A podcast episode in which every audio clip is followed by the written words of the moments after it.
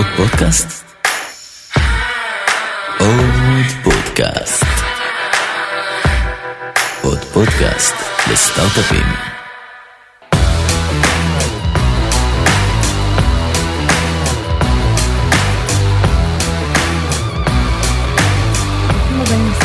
החדשה שלנו עקב הגדילה. אני נעמה זלצמן בור, סמנכ"ל פיתוח עסקי בקרן ורטקס. בפרק היום אנחנו הולכים לעסוק בכאב גדילה שמתמודדות איתו לא רק חברות סטארט-אפ צעירות, אלא גם תאגידי ענק. והוא הצורך בבניית קהילה טכנולוגית מקצועית, במטרה שתאמץ את המוצר של החברה ותוביל להפצה ושימוש נרחב בו. מה שנקרא בעצם גישת ה-bottom-up. קהילה היא נכס אה, חשוב מאוד כמעט לכל חברה היום. היא מנוע צמיחה והפצה של המוצר, מאפשרת חדירה לשוק והקניית מוניטין. ואותן חברות שמחפשות לבנות קהילה טכנולוגית ורוצות לפנות למשל לקהל מפתחים או אנשי DevOps, מתקשות לרוב בבנייה וגיוס האנשים המתאימים להרמה וניהול של קהילה כזו. כמו גם קיימות הדילמות סביב הזמן והמשאבים שכרוכים במהלך שכזה, איך מייצרים traction ואמון בקרב היוזרים, מספקים ערך אמיתי ועוד. לכן הזמנו היום את אמיר שבט, אחד המומחים הגדולים בישראל ובעולם, לשוחח איתנו על הנושא. בתפקידו האחרון היה אמיר סמנכ"ל לענייני מוצר בטוויץ', חברת הסטרימינג שבבעלות אמזון. לפני כן היה מנהל קשרי מפתחים בסלאק, שהונפקה לא מזמן. בעברו עבד בגוגל ומייקרוסופט במספר תפקידים בכירים, הקים חברות ולאחרונה הצטרף לסטארט-אפ המבטיח Shift.js כמייסד שותף וסמנכ"ל מוצר. אז אמיר, כיף גדול שאתה איתנו ושאני ככה זוכה לארח אותך בביקור מולדת הקצר הזה. תודה שאת מארחת אותי. אה, בשמחה. אה, ספר לנו קצת על עצמך. אוקיי, אמ, אז כן, אני, אני חושב שהצגת אותי מצוין, יותר טוב ממה שאני הייתי יכול להציג את עצמי. איזה כיף. אמ, אז היום אני בעולם הסטארט-אפים, האמת שיש לנו כבר שם חדש, כמובן כמו כל סטארט-אפ. יא, אז בוא נשיק זה- אותו. בדיוק, אז אפשר להשיק. אז קוראים לזה רישאפל. וואו. ככה קוראים למוצר. כן, מילה אחת באנגלית, מאוד קשה להשיג אה, את הדוט קום. אז אנחנו עושים אה, פלטפורמות למפתחים, של הנושא הזה גם נדבר, על פלטפורמות מפתחים, אה, אבל במשך ה-15 שנה האחרונות, בעצם מה שאני עושה זה בונה קהילות מפתחים. כפי שאמרתי, התחלתי במייקרוסופט לעשות את זה, לפני זה עשיתי כמה סטארט-אפים בנושאים של אה, פלטפורמות מפתחים, אחרי זה עשיתי את זה בגוגל. אה, זה נחמד שאנחנו נמצאים פה בקמפוס, כי גם הייתי חלק מהצוות הקמה של קמפוס, אה, נכון. ואת הקהילת מפתחים פה. ואחרי זה המשכתי לעשות את זה בסלאק, הגעתי עוד לפני שהשקנו את הפלטפורמה. זאת אומרת, הייתה חוויה מאוד מעניינת בלראות פלטפורמה שמתחילה, ואיך בעצם בונים פלטפורמה מאפס. וזה היה מאוד מרתק, וזהו, ואחרי זה עשיתי גם באמזון, דרך טוויץ', שהיה ממש ממש כיף. אני one trick pony, אני יודע לעשות אה, קהילות מפתחים. אז, ואתה אה, גם סופר. כן, נכון. נכון. בגלל שיש לי המון זמן לעשות את העבודה אני שלי. בטוחה. אז אה, כן, כתבתי ספרים עם אוריילי, אחד על conversational interfaces, איך אנחנו נדבר עם software, דברים כמו אלקסה וגוגל הום וכל הבוטים שמסתובבים בסלאק ובמסנג'ר. כתבתי עוד ספר על איך כותבים API'ים. והאמת שגם כתבתי ספר ילדים שאני מאוד מאוד גאה בו, אז אה, איך קוראים לו? אה, סיפורו של ענן, הוא לא מתרגם כל כך טוב לאנגלית, כי הוא מדבר על עונות השנה, והעונות השנה ברוב העולם הם לא כמו בישראל, אה, אבל אני נהנה לכתוב, כן, יאללה, לקחתי נוט ככה לעוד כמה שנים. סבבה. אז אולי לפני שאנחנו מתחילים נענה על השאלה הבסיסית ביותר, והיא למה אנחנו בכלל צריכים קהילה? אוקיי, חברה טכנולוגית, קודם כל, או פלטפורמה כן. למפתחים, כמובן. זו שאלה מצוינת, כי ברוב המקרים לא צריך. יש הרבה מאוד חברות שלא צריכות קהילת מפתחים. וקהילת מפתחים זה דבר יקר וקשה לתחזק אותו, והסיכוי לה שהוא יהיה קהילה מוצלחת הוא אה, נמוך בדרך כלל. זה הימור שחברה צריכה לקחת. אבל יש מקומות שבהם קהילת מפתחים הופכת את המוצר שלך להרבה הרבה יותר בעל ערך. אם תסתכלי על כל אה, טלפון של אנדרואיד או iOS, הערך שלו הוא הרבה יותר נמוך אם לא היה קהילת מפתחים שמייצרים את כל האפליקציות שגורמות לטלפון להיות הרבה יותר איכותי. הטלפון שלך הרי היה הרבה פחות איכותי אם לא היה בו Spotify, אם לא היה בו YouTube, אם לא היה בו Gett או Uber או Lyft, אז בעצם קהילת מפתחים יכולה לקחת משהו שהוא בעל ערך מסוים ולעשות לו 10x על הערך שלו, על ידי זה שהיא משתמשת ויוצרת בעצם network effect שמעלה את הערך של המוצר והפלטפורמה. זה סוג אחד. סוג שני זה אם אני ממש כותב מוצר למפתחים, אז אני חייב קהילת מפתחים, כי אם לא יהיה לי קהילת מפתחים, אף אחד לא ישתמש במוצר שלי. אז זה ממש צורך אה, קיומי. נכון, זה שוב פעם, יש כאן שתי סוגים, אחד זה אני מפתח מוצר למפתחים, המפתחים הם הלקוחות שלי, והשני הוא אני פונה פלטפורמה למפתחים, ומפתחים הם השותפים שלי. זאת אומרת, כמו ב-iOS, אנשים מפתחים אפליקציות iOS, ואפל היא בעצם שותפה שלהם, היא גוזרת רווח מהרווחים שלהם, אבל היא נותנת להם פלטפורמה להצליח מעליה. מה קורה נניח אצל הרבה חברות, בטח בצמיחה, תמיד קיימת הדילמה הזאת, נכון? זאת אומרת, מצד אחד, האם ללכת לתהליך של בניית פלטפורמה למפתחים, או קהילה מסוימת, שזה תהליך שאנחנו יודעים שהוא time consuming ומצריך המון המון זמן וכסף, ואז החברה מסתכנת בזה שהפירות שהיא רוצה לקצור, יגיעו בזמן, ה, אתה יודע, בלונגרן. הרי אנחנו, אנחנו מסכימים ש, נכון. שאם עושים את זה נכון, זה תהליך שהוא מאוד משתלם לטווח הרחוק. נכון. אבל מה קורה עם חברה שכן מרגישה שלקראת, אתה יודע, ראונד A, אפילו ראונד B, היא כן צריכה להראות מודל שהוא יותר ביזנסי, שמסביר לעצמן ולמשקיעים שלהם איך בניית הקהילה משרתת את המוצר בטווח זמן שהוא קצת אפילו קצר בינוני. ואז הם ככה שוקלות אולי ללכת לכיוון השני, קצת אולי כמו ש JFrog בהתחלה עשתה, כן לבנות ולבסס את החברה בחברות שהן enterprise. כן, אז אני יכול לתת דוגמה מסלאק. סלאק למשל לא התחילה עם פלטפורמה. היא שחררה API, והערך שסלאק ראתה ממפתחים הוא אינטגרציה לכל הכלים האחרים. ברגע שיש לך סלאק והמערכת טאסקים שלך מחוברת לסלאק, וכל המערכות שלך מחוברות לסלאק, אז סלאק הרבה יותר איכותית בשבילך. אבל מעט מאוד יודעים שאת ה-60 אינטגרציות הראשונות הם בנו בעצמם. זאת אומרת, הם לא השתמשו בקהילת מפתחים, הם אמרו, אנחנו נפתח את כל האינטגרציות בעצמנו. ומה שקרה, מה שהם למדו, זה, זה בדיוק מתי שאני נכנסתי, הם למדו שזה יותר מדי יקר. אומרת, לפתח בעצמך. לפתח בעצמך. היה שם איזושהי נקודה שהם הבינו שהם יצטרכו צוות ענקי של מפתחים, שכל מה שהם יעשו זה יתחברו לכל אחד מהמוצרים, לסיילספורס, ל-ERP, לכל המוצרים האלה, וזו עבודה שהיא לא רק נקודתית, היא מתמשכת. כל פעם ש Salesforce מוציאים גרסה חדשה, אתה צריך לכתוב מחדש את האינטגרציה. אז זה לא scalable. אז סלאק החליטה, אוקיי, במקום שאנחנו נעשה את כל האינטגרציות, אנחנו נפתח API פתוח, ונגרום למפתחים ליצור את כל האינטגרציות האלה. אז אני חושב שהנקודה לשאלה שלך זה, יש נקודה שבו אתה מבין שבלי המפתחים אתה לא תצליח להגיע ל scale. אם אתה לא תשתמש במפתחים, אתה תצטרך להחזיק אלפי מפתחים שלך שיעשו את זה in-house, וזה פשוט לא עובד. אז תעשה את הדבר הזה רק כשאתה מוכרח ורק כשאתה מבין שהערך שאתה מביא מהפלטפורמה הוא גם ערך מאוד מאוד חזק למפתחים. זאת אומרת, אחרי שמיציתם בעצם את רשימת הלקוחות הקצת יותר אה, גדולים וביססתם את עצמכם ורוצים לפרוץ, כן. לצורך כן. העניין, אז. כן, אז הרעיון הוא שברגע שאתה מבין שאין לך אלטרנטיבה אחרת, לך ותפתח קהילת מפתחים. וזה רק במקרים שבהם הקהילה יכולה להביא לך הרבה מאוד ערך, וגם אתה יכול להביא ערך לקהילה. בהנחה וחברה הגדירה שהיא רוצה להקים קהילה כזאת, וזה צורך אסטרטגי. כן. כמה מוקדם היא צריכה לחשוב להתחיל לבנות אותה? זה א', ואיך בכלל מתחילים לבנות דבר כזה? אוקיי, okay, שאלה טובה. צריך להתחיל מהרגע הראשון. כי אם המפתחים הם חלק מהלקוחות שלך, אז אתה צריך להתייחס אליהם ולהבין את כל הכאבים שלהם ואיך הם ישתמשו בפלטפורמה. אה, איך שאני קורא לזה זה him, what's in it for me. למה אני כמפתח אה, אשתמש בפלטפורמה שלך ולמה זה נותן ערך? האם אני אעשה כסף? האם אני אקבל פיים? בדרך שטוויץ' מסתכלת על זה, זה נקרא money, love and fame. שילוש הכזה. בדיוק. האם אני אקבל מזה כסף? האם אני אקבל מזה פיים? האם יהפוך אותי למאוד מאוד מפורסם? אה, והאם אני אקבל מזה לאו? האם זה כיף לעשות את זה? אז זה שלושת הדברים, ואני חושב כמנהל מוצר, אתה תמיד צריך לחשוב uh, what's in it for me למפתחים. אז צריך להתחיל ממש ממש מההתחלה, וצריך להבין את שהאינסנטיבים שלך יהיו aligned עם האינסנטיבים של המפתחים. כי אם אתה מוכר להם משהו ואתה מוכר להם משהו שהם לא צריכים, אז לא תצליח לעשות קהילה. ואם אתה נותן להם API וה-API הוא לא שימושי בצורה מאוד מאוד גבוהה, לא יהיה לך קהילה מוצלחת. קהילה קורית רק כשיש המון המון ערך. ומה שאתה רוצה להשיג ומה שהקהילה רוצה להשיג הוא אותו דבר. מבחינת השלב של החברה, זה באזור ה-seed להתחיל, באזור ה-A, זאת אומרת, אם הגעת לאיזה בשלות מוצר מאוד, מסוימת. כן, זה מאוד תלוי. למשל, Slack שחררה API'ים ביום הראשון. זאת אומרת, מהיום הראשון שסלאק יצא, היה להם API. אבל engagement לא היה גבוה. נכון. את הפלטפורמה הם הוציאו אחרי ה-B. זאת אומרת שהם נכנסו לשלב ה-growth. אם אתה מוציא מוצר שהוא למפתחים, שהוא רק למפתחים, למשל אתה עושה את Stripe, שזה שירות שנותן לך לתת למפתחים לגבות כסף באתר שלהם, אתה חייב קהילת מפתחים מה seed שלך, כי המוצר שלך הוא קהילת מפתחים. אם אין לך קהילת מפתחים כ Stripe או כ Twilio או ככל אחד מהשירותי מפתחים, אז אין לך בכלל מוצר. אז אני חושב שזה קשור לאסטרטגיית המוצר שלך. אם אסטרטגיית המוצר שלך היא למכור למפתחים, אז הייתי אומר כבר בשלב הסיד אתה חייב קהילת מפתחים. למשל, אני ברישאפל חייב קהילת מפתחים כבר ביום הראשון. כבר יש לי, כבר התחלתי לאסוף אותם.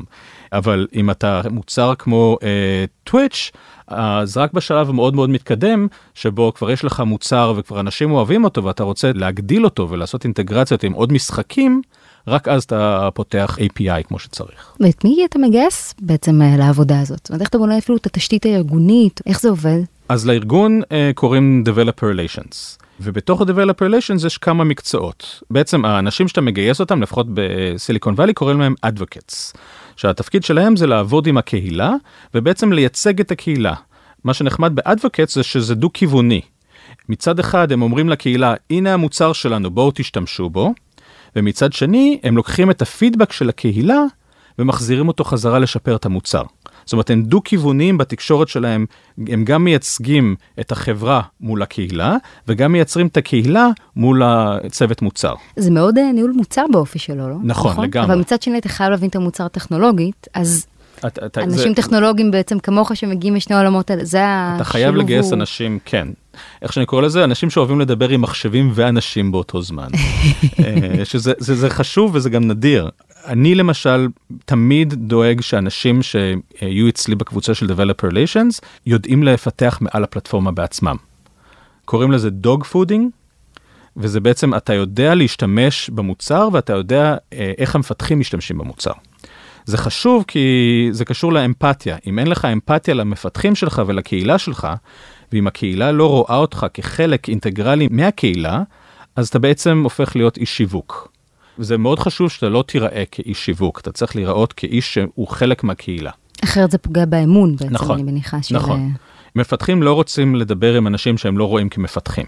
ברמה כללית. ואם אתה אדבוקט ואתה לא מפתח, אז הערך שלך הוא נמוך, אתה גם לא מבין את הכאבים. וכשאומרים לך ה-API שלך שבור, אתה אומר לא, הוא לא שבור. אבל למשל בסלאק לימדו אותנו שאם אומרים לך ה-API שבור, אז אתה עונה, כן, הוא שבור, אנחנו עובדים עליו, אה, ו- ונעבוד איתכם ביחד כדי להפוך אותו לטוב. וזה דרך חשיבה מאוד מאוד חשובה, כי אתה נמצא בתוך הקהילה. אני לא מאמין שאפשר לנהל קהילה אם אתה לא חלק מתוך הקהילה. זה הרי דבר שיחסית צץ בשנים האחרונות והוא צובר תאוצה, אז גם לגייס בעצם אנשים כאלה זה נורא קשה. אז נכון. מה אתה ממליץ נניח לחברה שבאמת רוצה להתחיל לבנות תשתית כזאת? כי להשיג אנשים שיעשו את זה כבר אה, כמוך זה באמת נדיר. אז לקחת אולי מישהו מהצוות שמזהים בו איזה אנגל טיפה אחר, או... כן, אני אספר על עצמי איך אני התחלתי. Uh, אני רציתי קידום, הייתי מפתח, רציתי קידום, רציתי יותר כסף האמת, uh, לא היה לי גרוש, uh, ורציתי יותר כסף, אמרו לי אין יותר כסף, אבל אם אתה רוצה, אנחנו ניתן לך תואר חדש של המנהל קהילה של המפתחים שלנו, כי בדיוק הסטארט-אפ שלנו הפך להיות open source, ופתאום הגיעו המון אנשים ורצו לתרום קוד, וההנהלה לא ידעה מה לעשות עם זה, אז במקום לתת לי קידום נתנו לי לנהל את הקהילה הזאתי, והתאהבתי בזה. אז אני חושב שלקחת מישהי או מישהו שתוכניתנים, שיש להם גם יכולת לדבר ולעבוד גם עם אנשים, זה התחלה מצוינת אה, של Developer Relations. וזה תפקיד שאתה ממציא אותו? סוג של, או זה תפקיד, ש... זאת אומרת, אני אומרת ממציא כי אני, אני איך מגיעה מעולם של פיתוח עסקי בקרנות, ו-value כן. creation. וזה נכון שהרבה מאיתנו חולקים את אותו טייטל, אבל בסוף כל אחד עושה את העבודה שלו קצת אחרת. אז אני תוהה האם זה מסוג התפקידים האלה שכן יש מתודולוגיות עבודה שאתה יכול ללמוד מאנשים, או, או דרכים טקטיות, אבל בסוף כל אחד לוקח את זה טיפה יותר למקום שלו. אני חושב שבארצות הברית זה הרבה יותר מוצרן. זאת אומרת, בארצות הברית, אם אני עכשיו הולך לגייס uh, צוות של Developer Relations, אז יהיה לי uh, שלושה סוגים של uh, אנשים. יהיה לי content writers, שזה אנשים שכותבים את ה documentation ואת כל ההסברים על איך עובדים עם המוצר. זה אנשים שכותבים tutorials. אמ, הסוג השני נקראים advocates, והם אלה שמדברים בכנסים, הם עושים one to many, הם הולכים ועושים האקתונים, הם הולכים ועושים אה, וידאוים. אה, ואחרי זה יש מה שנקרא partner engineer, או solution engineer באמזון, שזה אנשים שהולכים ועוזרים ללקוחות גדולים להשתמש בפלטפורמה. אז בארצות הברית זה מאוד מאוד מוצרן. אה, איזה תפקידים יש בתוך Developer Relations. כמובן שאתה סטארט-אפ קטן אז יש לך איש Developer Relations אחד שעושה את הכל. הוא גם עובד עם הלקוחות הגדולים ועוזר להם, הוא גם כותב את ה tutorials וגם מדבר על הבמות. ופה נכנסת השאלה המתבקשת, אה, עדיף לקחת אמריקאי או ישראלי? אה, תלוי למי הקהל המפתחים שלך. אם אתה בונה מוצר לקהל מפתחים ישראלי, אז עדיף לקחת ישראלי. לעבוד עם האמריקאים יותר קל אם אתה לוקח מישהו שהוא אמריקאי, אבל יש אנשים מוצלחים מאוד פה שדיברו בכנסים מאוד מאוד גדולים אה, גם אני שהייתי בארץ, יוסי טגורי הוא אדבוקט אה, מצוין. אה, יש כמה אנשים בארץ שיודעים לעשות עבודה מאוד מאוד טובה בלעבוד אה, מפתחים, ודרך אגב, אה, מפתחים רגילים לאנשים לא אמריקאים שעולים על הבמה ו- ומדברים. ומה מבחינת מסגרת זמנים? יש בכלל הערכת זמן לבנייה כזאת? אם עכשיו יש חברה שאומרת, אוקיי, אני רואה את זה כיעד אסטרטגי, כמה זמן אני צריך לתכנן דבר כזה? כמו שעושים אה, את המשפך של איך אתה ממיר יוזרים רגילים ל- ללקוחות משלמים, קוראים לזה פאנל באנגלית. אותו דבר יש פאנל של מפתחים. זאת אומרת, צריך להסתכל על מפתחים באותה צורה. כמה מפתחים יודעים על הפלטפורמה? כמה מהם מקצועיים על הפלטפורמה? כמה מהם משתמשים בפלטפורמה ברמה שבועית או חודשית, וכמה מהם עושים כסף על הפלטפורמה לדוגמה. ואז צריך לכל אחד מהצעדים במשפך הזה, צריך להגדיר מה היעדים שלו, מה המדדים. למשל, אנשים שמודעים בפלטפורמה, זה אנשים שמגיעים לאתר שלך. זה המדד לצעד הזה. ומה הדרכים שאתה יכול להביא את המפתחים לפלטפורמה שלך, למשל אתה יכול לעשות קמפיין בגוגל או קמפיין בפייסבוק להביא את המפתחים לתוך הפלטפורמה שלך. אז לכל אחד מהצעדים האלה אתה צריך להגדיר מדד וצריך להגדיר פעילות. עכשיו כמה זמן זה לוקח? זה תלוי בכמה המוצר שלך הוא uh, פופולרי. אחד הבעיות בקהילת מפתחים, שאתה יכול לעשות המון המון דברים שלא מובילים לשום דבר. אתה עושה המון המון האקתונים, אבל בסופו של דבר זה לא עומד ביעדים העסקיים שלך. אז מאוד מאוד חשוב לדעת בדיוק מה הצעדים שאתה רוצה להביא את המפתחים שלך, ומה הפעולות שאתה יכול לעשות, ואז ממש למדוד. אתה אומר לאנשי ה-Develop Relations שלך, אנחנו רוצים שבסופו של דבר יהיו לנו אלף מפתחים שיפתחו אפליקציות מלאות. אז מה הצעדים שאתה צריך לעשות? עכשיו, כמה זמן זה לוקח? זה תלוי מאוד מאוד בפלטפורמה. אה, לעלות על פלטפורמה כמו Firebase של גוגל זה מאוד מאוד מהר. לעלות על פלטפורמה שהיא מסובכת וקשה, אז ייקח יותר זמן. מה זה מהר? מהר... אה, ימים? אני מקווה שעל הפלטפורמה שלי של רישאפל, ייקח כן. משהו כמו שבע דקות לעלות. מדהים. שזה כאילו נחשב... ממש טוב. אה, אפילו אני אני אגיד אה, יותר מזה, אני מקווה למה שנקרא 5 minutes to hello world. זה, זה, זה קונספט שאומר, מפתח שיגיע לפלטפורמה שלי, תוך חמש דקות יגיע לזה שהוא כבר יש לו משהו שעובד. זה, זה המפתח. עכשיו, יש מוצרים שלוקח הרבה הרבה יותר זמן, אבל הנושא הזה של 5 minutes to hello world הוא קונספט מאוד מאוד חזק. כי אם המפתח הגיע למוצר שלך וחווה הצלחה תוך חמש דקות, אז אחרי זה הוא יעמוד בהרבה יותר קשיים, כי הוא כבר חווה את ההצלחה הראשונית. מאיפה מביאים את ה traction בשלב ההתחלתי, ו... וגם דואגים לספק באמת value על ההתחלה. אז traction זה דבר קשה להביא בהתחלה, שם דווקא להביא אמריקאים עוזר מאוד. זאת אומרת להביא אנשים שיש להם Twitter presence טוב, אנשים שהם הם מוכרים, שידברו על המוצר שלך, עוזר מאוד. לכתוב כתבה בטק ראנץ' או ונצ'ר ביט תמיד עוזר. להיות פעיל בקהילה ולעשות האקינג לקהילות אחרות, גם כן מאוד מאוד עוזר. למשל בסלאק, אנחנו החלטנו לא לעשות קהילת מפתחים שלנו בהתחלה, אלא ללכת לקהילות מפתחים של מוצרים אחרים ולהרצות שמה. שכנענו את החבר'ה של אמזון לתת לנו לעשות הרצאה מול הקהילת מפתחים שלהם. וזה היה האק מטורף, כי זה בעצם הם שילמו על הגרואות שלנו, שזה היה מצוין, ואותו דבר ב-IBM עשינו, וכל, בעצם הלכנו לקהילות מפתחים אחרות, ושיתפנו למה לעבוד מול סלאק זה חשוב. והדרך שעשינו את זה, זה אמרנו, היי, היום אתם לקוחות של אמזון, בואו תראו איך אתם יכולים להשתמש באמזון כדי לפתח בוטים לסלאק. ואז לא, לא, לא לאיים, לבוא בדיוק. כסוג של אה, שותף נכון, אסטרטגי. בדיוק, ובדרך הזאת אתה בעצם הולך לקהילות אחרות ואתה עושה growth hacking דרך קהילות אחרות למוצר שלך. והם פתוחים לזה? כן, הם, הם אפילו אוהבים את זה. למשל, אחד מהדברים שאנחנו עושים זה, ברישאפל אנחנו מתחילים בלעבוד עם React של פייסבוק. אז פגשנו את החבר'ה של פייסבוק, של React, והסברנו להם מה אנחנו רוצים לעשות, והם אמרו לנו, וואלה, אחד, המפתחים שלנו מבקשים מאיתנו לעשות את מה שאתם חושבים לעשות, ושתיים, אנחנו לא כל כך רוצים לעשות את זה כי יש לנו דברים אחרים בראש, אז בואו תעשו את זה ואנחנו מאוד מאוד נשמח לשתף איתכם פעולה. מדהים. זה יותר קשה לעשות פה, אבל אפשר לעשות את זה יותר בקלות בסיליקון וואלי. ומה לגבי נניח אה, תכנים? החברה צריכה לספק בעצמה את התוכן ובעצם את הערך לקהילה, להזין אותה, או שאתה יכול לצפות למעורבות של הקהילה בחזרה בשלב מסוים, או... זו שאלה מצוינת, בדיוק היה לי שיחה על זה עם המנכ"ל של סלאק. הפלטפורמה צריכה להביא ערך ראשוני בלי להסתמך על, ה, על המפתחים שיביאו את הערך. זה הרעיון הוא שאתה עושה פעולה אחת שגורמת לפעולה אחרת שגורמת לעוד פעולה ונוצר מין כזה גלגל של גדילה של החברה שלך. מי שרוצה לקרוא על זה עוד יחפש בגוגל flywheel ואמזון וזה מסביר איך אמזון בנתה את הגדילה שלהם. אז אתה צריך להבין, ההתחלה של הגלגל הזה, ההתחלה של גלגל הגידול של החברה שלך, מתחיל מערך שאתה מביא. זאת אומרת, אתה צריך להביא הרבה מאוד ערך למפתחים, ואז ברגע שהם מבינים מה הערך, הם מתחילים לתרום. וברגע שהם מתחילים לתרום חזרה לתוך ה flywheel שלך, לתוך הגלגל הזה, אז הם מתחילים להאיץ את הגלגל הרבה יותר מאשר אתה היית יכול להאיץ. אבל מאוד מאוד חשוב שאתה תביא את הערך הראשוני. אתה לא יכול לצפות מלהגיד, היי, הנה הפלטפורמה, תעשו מה שאתם רוצים. זו טעות מאוד מאוד גדולה. אחד מהשקרים הגדולים ב industry שלנו זה, I will build the platform and they will come. לא, כולם מרמים. פייסבוק שחררו אפליקציות שלהם, אפל שחררו את האפליקציות שלהם הראשונות על הפלטפורמה שלהם, גוגל עשו את זה, סלאק עשו את זה, כולם מרמים ונותנים את הערך הראשון על הפלטפורמה שלהם. ומה לגבי הדילמה שיווקית אסטרטגית יותר, האם התוכן צריך להיות יותר אה, כללי, אתה יודע, כזה שסוקר את כל התחום והמתחרים, או יותר עסקי שממוקד רק בחברה ובפלטפורמה שלה? האם אתה רוצה להיות איזה תת לידר של התחום או אז אמ, פחות? אני מאוד מאמין ב-thought leadership. קודם כל גורם לך לחשוב הרבה יותר אסטרטגית על המוצר שלך. זאת אומרת, אם אתה אומר, אני מייצר מוצר שפותר בעיה שהיא מאוד עמוקה. אז קודם כל זה טוב, כי אם אתה פותר בעיה עמוקה, אז קרנות ישמחו לתת לך כסף, תמיד. ולקוחות ישמחו אה, להשתמש בזה.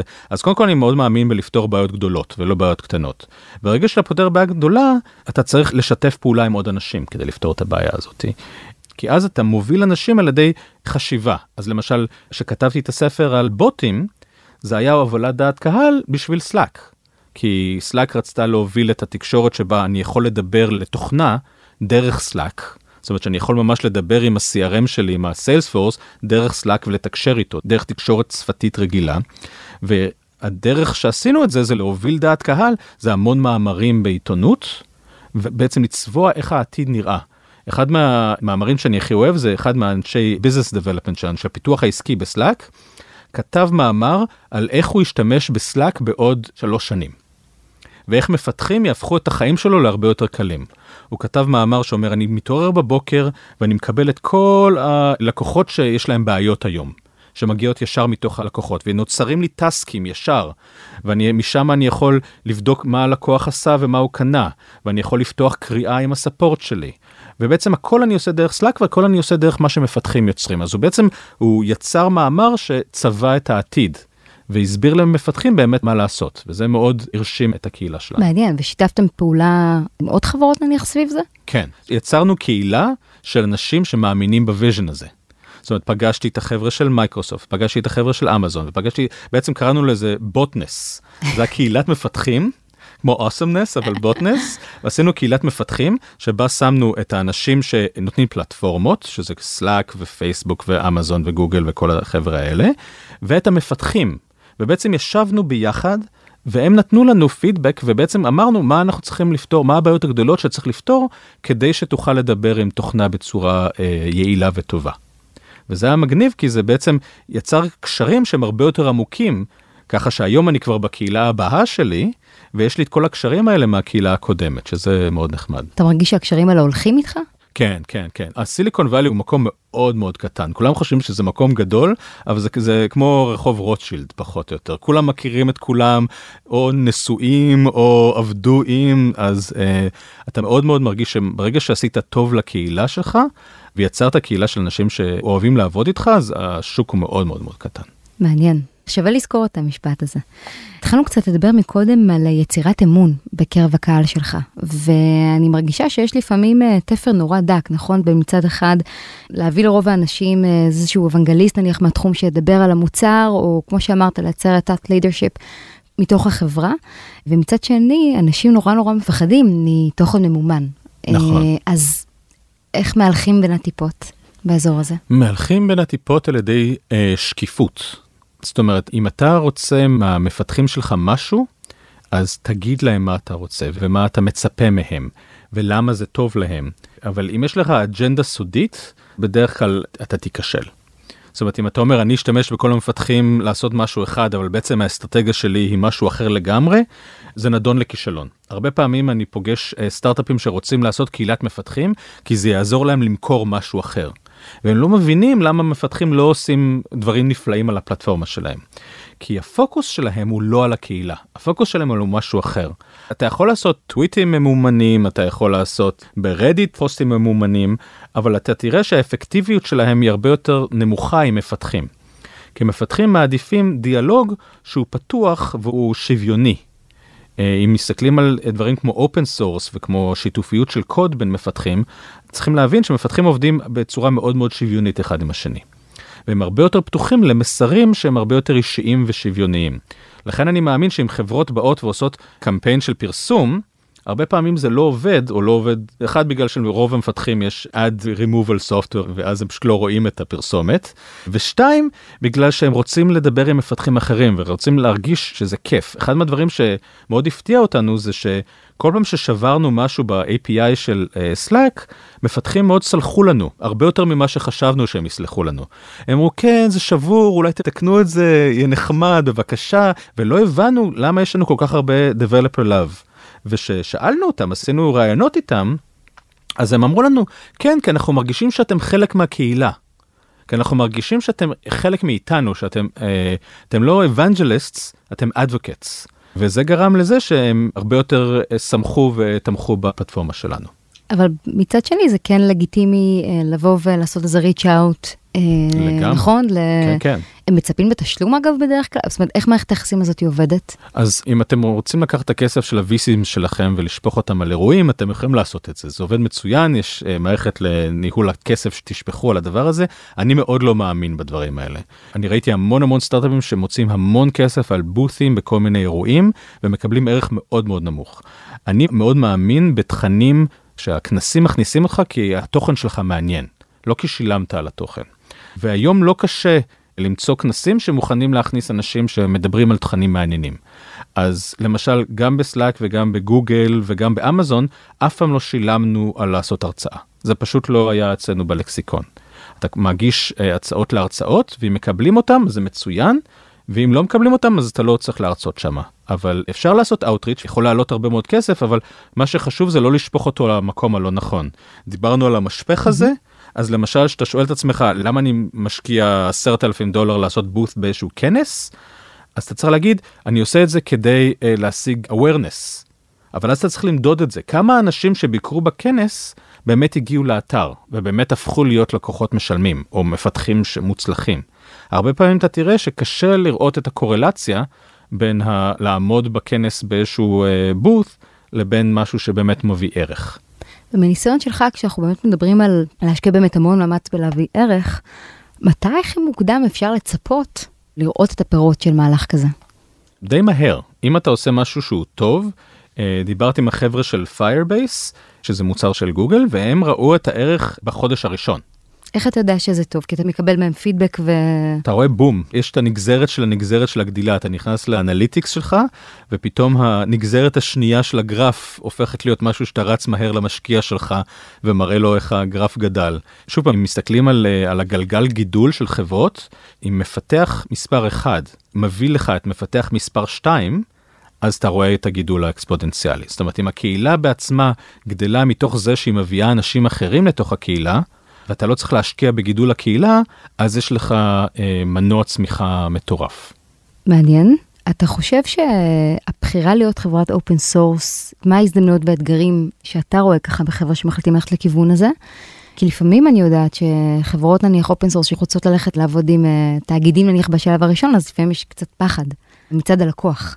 נכון. מהמהלך הזה.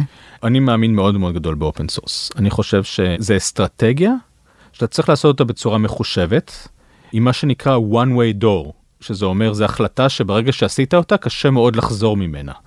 אז צריך לעשות את זה בצורה מאוד מאוד אה, מחושבת, ואחרי שהבנת את כל המשמעויות שלה, אבל היא נותנת לך מנוע צמיחה מטורף. מפתחים הרבה יותר נוטים להשקיע בפרויקטים שהם open source. דיברתי עם המנכ"ל של קונג, שזה אחד מה-API uh, gateways בסיליקון וואלי, והוא אמר שביום שהם שחררו open source, הם ראו את ההתפוצצות. באותו יום שהם שחררו את המוצר כ open source, הם ראו עשרת אלפים מפתחים משתמשים במוצר. וואו. שזה מדהים. אז בעצם יש לך פה יכולת, אם אתה בונה את האסטרטגיה העסקית שלך בצורה נכונה, open source יכול להיות המקביל להשקעה של מאות אלפי דולרים ב marketing. מה שאתה צריך להבין זה שאתה משחרר משהו שאחרי זה קשה לך להחזיר אותו חזרה. שהוא מצריך עבודה. אחד, הוא מצריך עבודה. שתיים, הדרך עבודה שלך משתנה. כי עכשיו אנשים רואים את הקוד. עכשיו אנשים יש להם דעה. עכשיו אנשים רוצים שתתקן כל מיני דברים. אתה לא יכול לחזור מזה. שחררת את הקוד, אין דרך חוקית לסגור את הקוד חזרה. אתה יכול לסגור גרסאות עתידיות של המוצר, אבל את הגרסה הזאת ששחררת, זהו, עכשיו היא שייכת לקהילה. אז יש כל מיני השלכות. אני מאמין שאם אתה עושה את החשיבה הנכונה ומתאים את המודל העסקי שלך ל open source, זה דרך מאוד מאוד מאוד טובה אה, לבנות אה, מודל עסקי מעל קהילת מפתחים. אבל כמובן שזה קצת מחזיר אותנו לנקודה הראשונה, נכון? שהאם זה הכרח של החברה נכון. עכשיו? זאת אומרת, זה, נכון. זה הקהל שהיא צריכה מחר בבוקר, או היא אומרת, אוקיי, שאני אגיע לאיזה מקסימום מבחינת לקוחות גדולים ומבוססים, אז אני, נכון, זה מה שאני צריכה כדי לפרוץ, ואז אולי כדאי לדחות את ה... לגמרי. לגמרי, אני מסכים לגמרי, אני חושב שצריך לדחות את ההחלטה עד למקום שאתה בטוח שזו ההחלטה הנכונה. אה, אני שוב אני ממליץ לאנשים לקרוא על מה שנקרא one way door ו-two way door. One way door זה החלטה שאתה לא יכול לחזור בה, ו-two way door זה החלטה שאתה יכול לחזור בה, אז זה one way door. אה, דבר שני שצריך להבין זה ש open source זה לא אה, מטה קסמים. זאת אומרת, שחררת משהו ל open source, לא בטוח שמפתחים יבואו.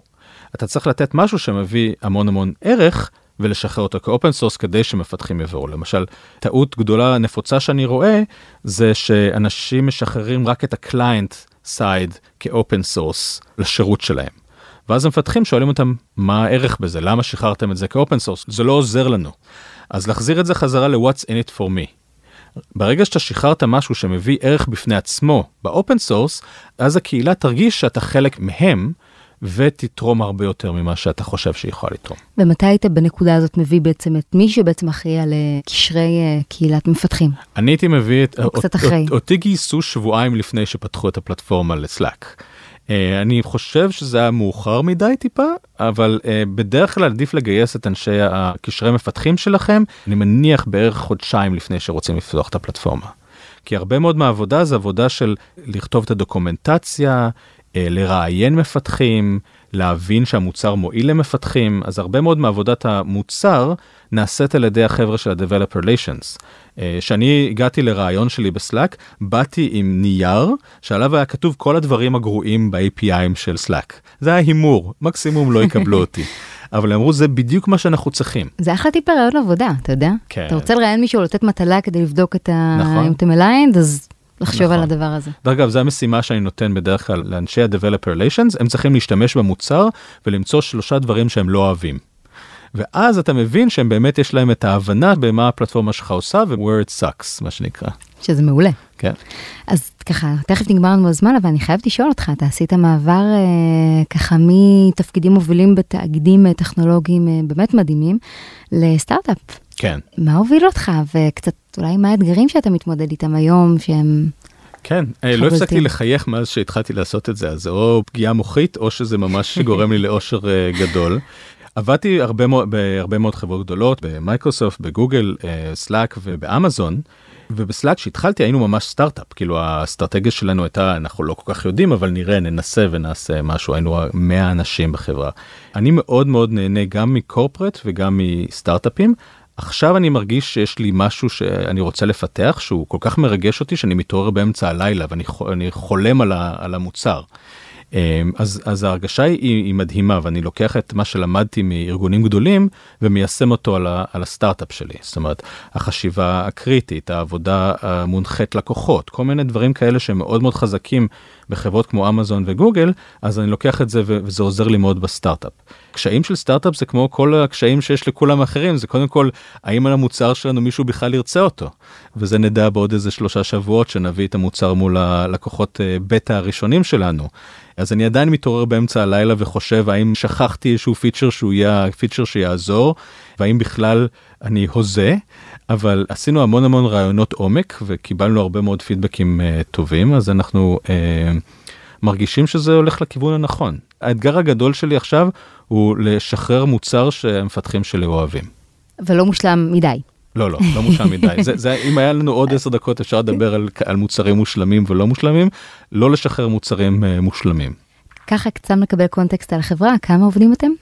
Uh, אנחנו תשעה עובדים, ארבע בסיליקון וואלי, uh, השאר פה. אנחנו רובנו מפתחים, ואנחנו עושים מוצר שנותן למפתחים דרך חדשה לשתף קוד. אנחנו מאמינים שאם אתה נכנס לגיטהאב אתה רואה טקסט. ואתה לא יודע בדיוק מה הקוד הזה עושה. אתה צריך להתקין אותו על המחשב שלך ולחבר אותו, ואנחנו מאמינים שמפתחים יכולים לשתף קוד חי. ממש אני רוצה לראות מקום שבו אתה נכנס לאתר ויש אוסף של אפליקציות חיות. ואתה יכול לשחק איתם ולהרגיש איך הן עובדות, ואחרי שאתה רואה את האפליקציה שאתה הכי קרובה למה שאתה רוצה להתחיל איתה, אתה אומר, את זה אני רוצה, ואתה עושה לזה תהליך של העברה לתוך ה-environment שלך, ותוך חמש דקות יש לך אפליקציה שלך מוכנה. ממש מין ספריית ספרייה של... שפשוט רק צריך לשלוף ממנה את, בדיוק. ה... את הקוד. ושוב פעם, אני אצליח ברגע שמפתחים יתחילו לשתף ספריות כאלה אחד עם השני. ויתחילו לעשות טמפלטים שמפתחים אחרים ישתמשו בהם. קצת כמו נושן. זה, זה כמו נושן, זה, זה לאנשים כמו, לא טכנולוגיים כמוני. זה כמו נושן, יש, יש הרבה, אה, זה כמו יוטיוב אבל לאפליקציות. אה, זה בעצם יכולת של מפתחים לשתף קוד בצורה אחרת לגמרי, שהיא הרבה יותר חיה והרבה יותר אינטראקטיבית. מדהים, ועכשיו שאתם ככה בונים את המהלך שלכם, כי גם אתם בעצם אה, בונים קהילה. נכון. אה, אני יכולה לשאול שאלה קצת על עלויות? זאת אומרת, בכמה אתה חושב שחברות צריכות להעריך את המהלך הזה? התקציבים שלי בסלאק היו גדולים, זאת אומרת, הם מדברים על מאות אלפי דולרים. אה, גם בגוגל, גם בגוגל ובאמזון ובכל החברות, זה, זה, כן, זה מיליונים של דולרים, אבל אפשר להתחיל במשהו שהוא מאוד גראז'. בסטרייפ, למשל, שזה אחד המוצרים הכי טובים של, שיש למפתחים, יש להם משהו כמו ארבעה Developer Advocates, כבר עד היום, שזה די מדהים. בטוויליו יש משהו כמו 25 Developer Advocates. שזה גם כן, זה חברה בורסאית, ועדיין יש להם קבוצה לא גדולה של Advocates. לחברה קטנה יותר. אז חברה קטנה יותר, הייתי אומר, צריך לפחות להחזיק שניים שלושה בני אדם שתחזקו את הפלטפורמה שלכם מבחינת ממשק משתמש, וצריך להחזיק את האתר, צריך לדאוג לתכנים. הייתי אומר שסדר גודל של שלושה אנשים יכולים לעשות עבודה טובה אה, על פלטפורמת פיתוח. טוב, אז אמיר, נגמר לנו הזמן, אבל אני אגיד לך תודה ענקית שהיית איתנו בשמחה. היום, וככה חלקת מהניסיון שלך. אה, ותודה לגוגל פור סטארט-אפס על האירוח, לתום וגיא. תודה כמובן רבה תודה לגוגל לכם. המאזינים, לגמרי.